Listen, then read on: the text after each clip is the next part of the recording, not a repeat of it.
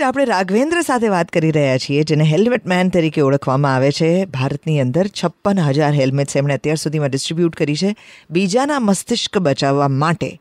પોતાનું ઘર વેચીને પોતાની પત્નીના ઘરેણા ગીરવે મૂકીને પણ એમણે આ કામ ચાલુ રાખ્યું છે. આ એવી હેલ્મેટ છે કે જે બીજા લોકો અફોર્ડ કરી શકે છે, પણ ખરીદી રહ્યા નથી. આ માનસિકતા બદલવાની જરૂર છે આપણા દેશની, કે આપણે પોતાનું મસ્તિષ્ક બચાવવા માટે જાતે મહેનત કરવી પડે. એક રાઘવેન્દ્ર જેવા સો રાઘવેન્દ્ર ઊભા થાય અને બધાને ફ્રીમાં હેલ્મેટ આપે, તોય આ નીડ ક્યારેય પૂરી નહીં થાય એવી પ્રકારની છે, કારણ કે ઘરની અંદર પણ હેલ્મેટ મૂકીને બહાર નીકળવાવાળા લોકો જોવા મળશે. મૂળ પ્રશ્ન માનસિકતાનો છે.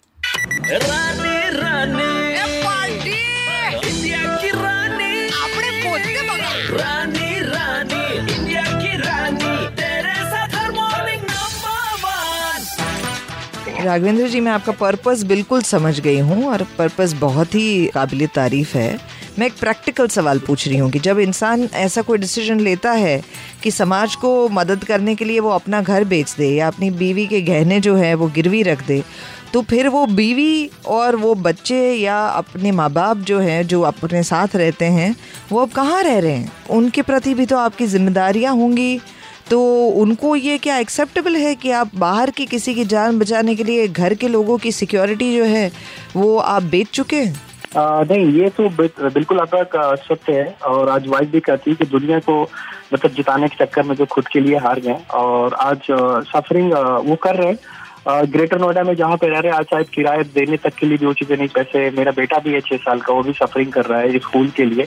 और जो मेरे अपने माता पिता हैं, वो खुश तो वो बिल्कुल ही वो चीज़ नहीं है, क्योंकि जिस उम्र में उन्होंने पढ़ाई लिखाई करके एक छब्बीस साल की उम्र जब थी, मुझे पता है कि जब अपने कार्य की शुरुआत किया तो उनके एक सपने होते हैं बच्चे की तरक्की देखने के लिए, लेकिन शायद मैं ऐसा था कि मैं बिल्कुल उल्टा ही चल पड़ा और अपने आप को सब कुछ मतलब इस उम्र में ये खत्म करना पड़ा। और मुझे एक उम्मीद ये थी कि अपने देश के प्रति कि मैं जो कार्य कर रहा हूँ तो शायद लोगों की मतलब ये चीज़ें आगे एक हेल्पिंग हैंड्स लोगों से जुड़ेंगे क्योंकि मैं एक मिशन पर वो चीज़ें अपने चला मैं समझ ये नहीं सोचा कि मैं राजेंद्र जी मैं, आ, मैं थोड़ा सा डिस्टर्ब करती हूँ आपको इस बात में थोड़ा सा हाँ थोड़ा सा। और आप बिल्कुल भी इसको ऑफेंसिव तरीके से नहीं लेना क्योंकि आप बहुत अच्छा काम कर रहे हैं। मेरा समर्थन पूरा इस कॉज के प्रति है।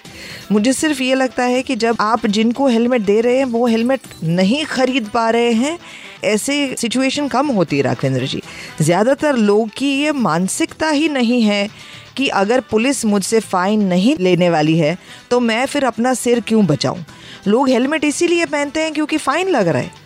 तो ये जो मानसिकता हमारी है कि मेरा मस्तिष्क जो है, या मेरा घर जो है, या मेरे घर के लोग जो है, उनके प्रति मेरी ज़िम्मेदारी है।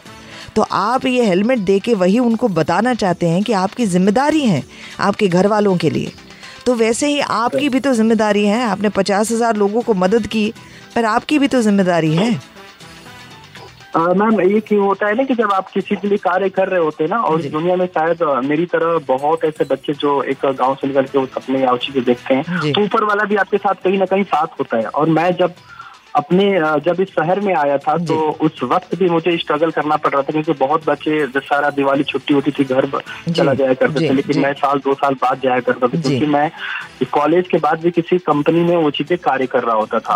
और इस चीज़ों के लिए हौसला के जो मेरा मित्र भी था उस चीज़ का बहुत बड़ा गवाह था और ये सब चीज़ों के लिए हम लोग डिसाइड करते थे। तो लोगों के द्वारा ही मुझे मदद मिली हौसला मिली क्योंकि मेरा मित्र कॉलेज से पहले मैं उसे जानता नहीं था वो मेरे लिए बिल्कुल ही अनजान था। बिल्कुल। लेकिन जब आप किसी का अब आप इस अनजान शहर में आते हैं और आपको हौसला मिलता है और लोगों की दुआएँ ब्लेसिंग जब आपको कोई मदद कर रहा होता है तो ये लगता है कि नहीं ये देश अपनापन है। बसरते हमने इसको अपनाने के लिए क्या किया? मैं माना कि वहाँ से झोला उठा करके चला था गाँव से हम्म। और इस शहर का हमने जो कि घर बेचा आज बहुत वो आ, मतलब देखता हूँ कि वो घर खंडहर पड़े और ना जाने शहर में हर साल लाखों लोग आते हैं सपने लेकर के लेकिन जिनके घर के चिराग बुझ जाते हैं वो अपने वापस चले जाते हैं फिर से। વસુધૈવ કુટુંબકમની ભાવનાથી એક માણસ સતત મહેનત કરી રહ્યો છે. પણ એવી જગ્યાએ મહેનત કરી રહ્યો છે કે જ્યાં લોકોની માનસિકતા જ્યાં સુધી ન બદલાય, ત્યાં સુધી આ આખી સિચ્યુએશન બદલાઈ શકવાની શક્યતા બહુ ઓછી છે. એવા કેટલા લોકો છે આપણા જ આસપાસ? તમારામાંથી જ એવા કેટલા છે? મારામાંથી આસપાસ એવા કેટલા લોકો છે કે જેના ઘરમાં હેલ્મેટ છે? પણ જે રસ્તા પર હેલ્મેટ નથી પહેરી શકતા. ઘણી બધી વાર એટલે પહેરી નથી શકતા કે ગરમી કેટલી બધી છે, આ તાપની અંદર, માથાની અંદર રડાઈઓ થઈ જાય છે, કેટલાક લોકોને ઓફિસ જવાનું હોય, કોઈ પ્રોફેશનલ કામે જવાનું હોય વાળ બગડી જાય છે, એવી પ્રકારની ચિંતાઓવાળા પણ મેં સાંભળ્યા છે. પણ જીવ બચાવવા માટે થઈને તમે જે શહેરની અંદર છો, એ શહેરની અંદર તમારે આ પ્રાઇસ પે કરવી પડે એવી છે. અમદાવાદ આમ તો ટુ વ્હીલર ચલાવી શકાય એવી પ્રકારની આબોહવા જ નથી ધરાવતું. અને તો પણ આપણે ટુ વ્હીલર ચલાવીએ છીએ. તો પછી આપણે માથું બચાવવું પણ પડશે ને? Red F M morning number one हूँ जुदेव की बजाते रहो।